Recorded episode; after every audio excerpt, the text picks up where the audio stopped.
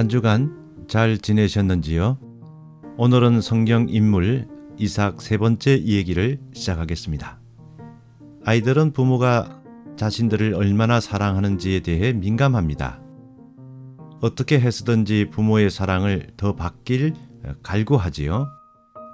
어느 엄마가 어린 자녀에게 케이크를 나누어 주었다고 합니다. 그런데 한 아이는 다른 형제가 받은 것보다 자기의 것이 작다고 떼를 씁니다.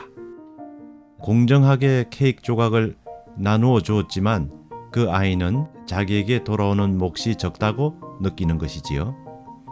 단지 엄마가 정확하게 케이크 조각을 나누어서 주지 않아서 그렇게 느끼는 것이 아니랍니다.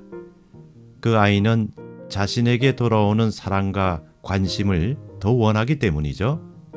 만일 부모가 자녀들과의 관계에서 어느 자녀에게 편애하는 경향이 있다면 그 자녀들은 깊은 상처를 받습니다.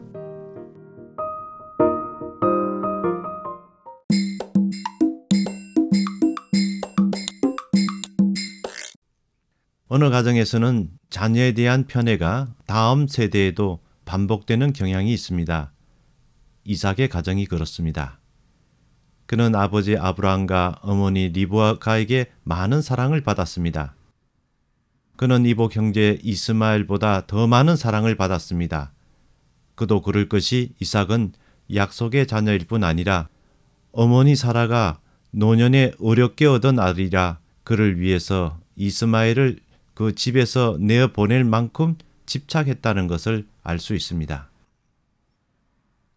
이삭이 리브가와 결혼한 후에 그들 가정에 거의 20년 동안 자녀가 없었습니다. 이것도 그들 부모의 결혼 생활에서 그랬던 것처럼 반복되는 주제입니다. 이삭은 아내를 위하여 하나님께 간절히 간구하였고 또 하나님께서 그의 기도를 들어주셨으므로 그의 아내는 쌍둥이를 임신하게 되었지요. 그런데 리브가는 임신한 것이 마냥 좋기만 한 것이 아니었어요. 그녀의 뱃속에서 자라고 있는 쌍둥이가 서로 싸우기 때문이죠. 그녀는 너무나 힘들어서 내가 어찌할꼬라고 탄식했어요. 그녀는 자기 안에서 일어나고 있는 일을 이해할 수 없었기 때문에 하나님께 물었습니다. 하나님께서 대답하시기를 두 민족이 내 태안에 있다 라고 하셨습니다. 그리고 어린 쌍둥이 동생이 약속의 자녀가 될 것이고 쌍둥이 형은 어린 동생을 섬길 것이라고 했습니다. 그 후 해산할 기한이 차서 쌍둥이를 출산했지요. 동생 야곱이 그 형 에스의 발꿈치를 잡고 나왔습니다. 그런데 첫째 아이 에스는 한마디로 못생긴 아이로 태어난 것 같습니다. 우리 성경에 보면 그의 살결은 붉은 데다가 온몸이 털투성이었다고 합니다. 그러나 동생 야곱은 약속의 아들이고 또 예쁜 아기였던 것 같습니다. 그렇다고 한다면 리브가는 야곱에게 더 끌렸겠지요. 그녀는 야곱에게 관심이 쏠렸고 그를 더 사랑했어요. 아마도 그녀는 어디로 가든지 야곱을 데리고 다녔을 것이고 에서는 아버지 이삭에게 맡겨졌을 것입니다.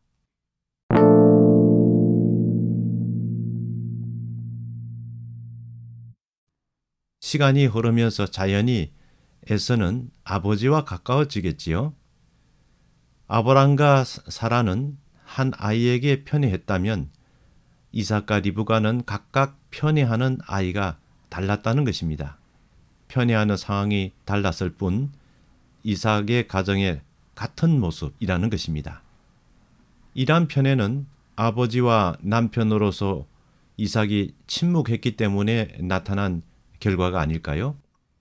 대부분의 결혼 생활에서 남편이 침묵한다면 아내가 지배적인 위치에 서게 된다고 합니다.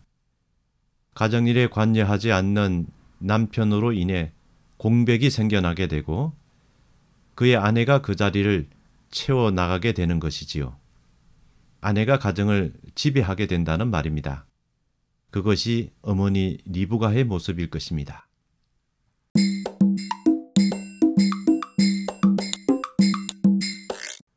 이삭이 늙어서 눈이 어두워 잘 볼 수 없을 때 에서에게 말했어요. 나는 이제 늙어서 언제 죽을지 모르겠구나. 너는 돌에 나가서 사냥을 해다가 내가 좋아하는 별미를 만들어서 나에게 가져오너라. 내가 그것을 먹고 죽기 전에 너에게 마음껏 축복하겠다. 그때 리브가는 이삭이 에서에게 축복하겠다고 하는 말을 몰래 엿들었습니다. 리브가는 그 축복이 야곱에게 돌아가야 한다고 어, 믿었던 것 같습니다. 그녀는 큰 자가 어린 자를 섬길 것이라는 하나님의 뜻을 자신의 노력으로 이루어 보려고 했어요. 만일 리브가가 인내로 기다리고 순종했더라면 하나님이 이 상황을 어떻게 하셨을런지 우리는 알지 못합니다.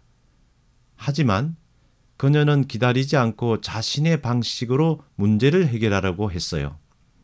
그녀는 야곱을 불러서 그녀의 계획을 들려줍니다.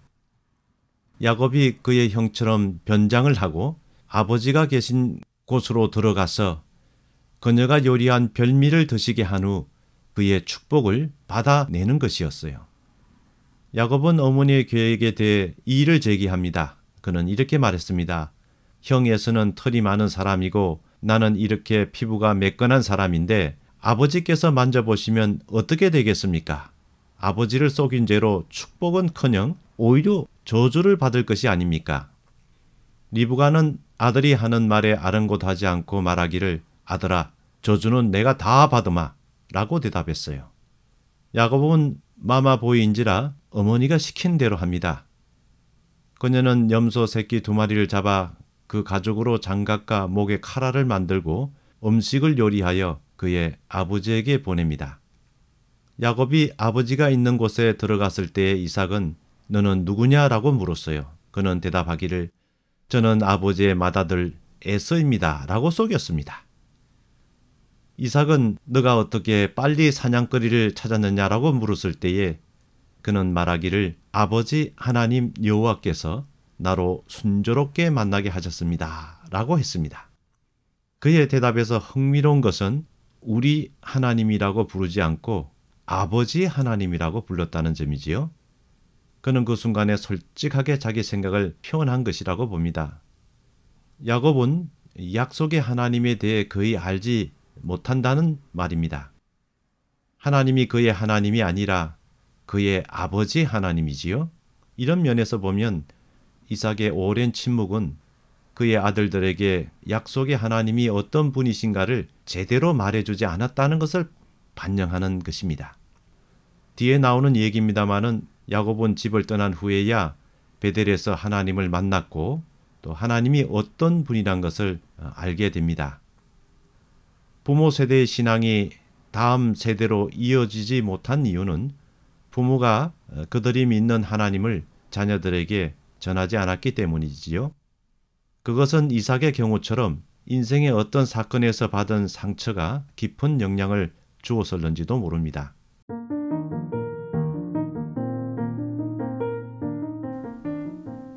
오늘은 여기까지 하겠습니다. 다음 주 수요일에 이삭 이야기 계속하겠습니다. 한 주간 주 안에서 평안하세요. 감사합니다.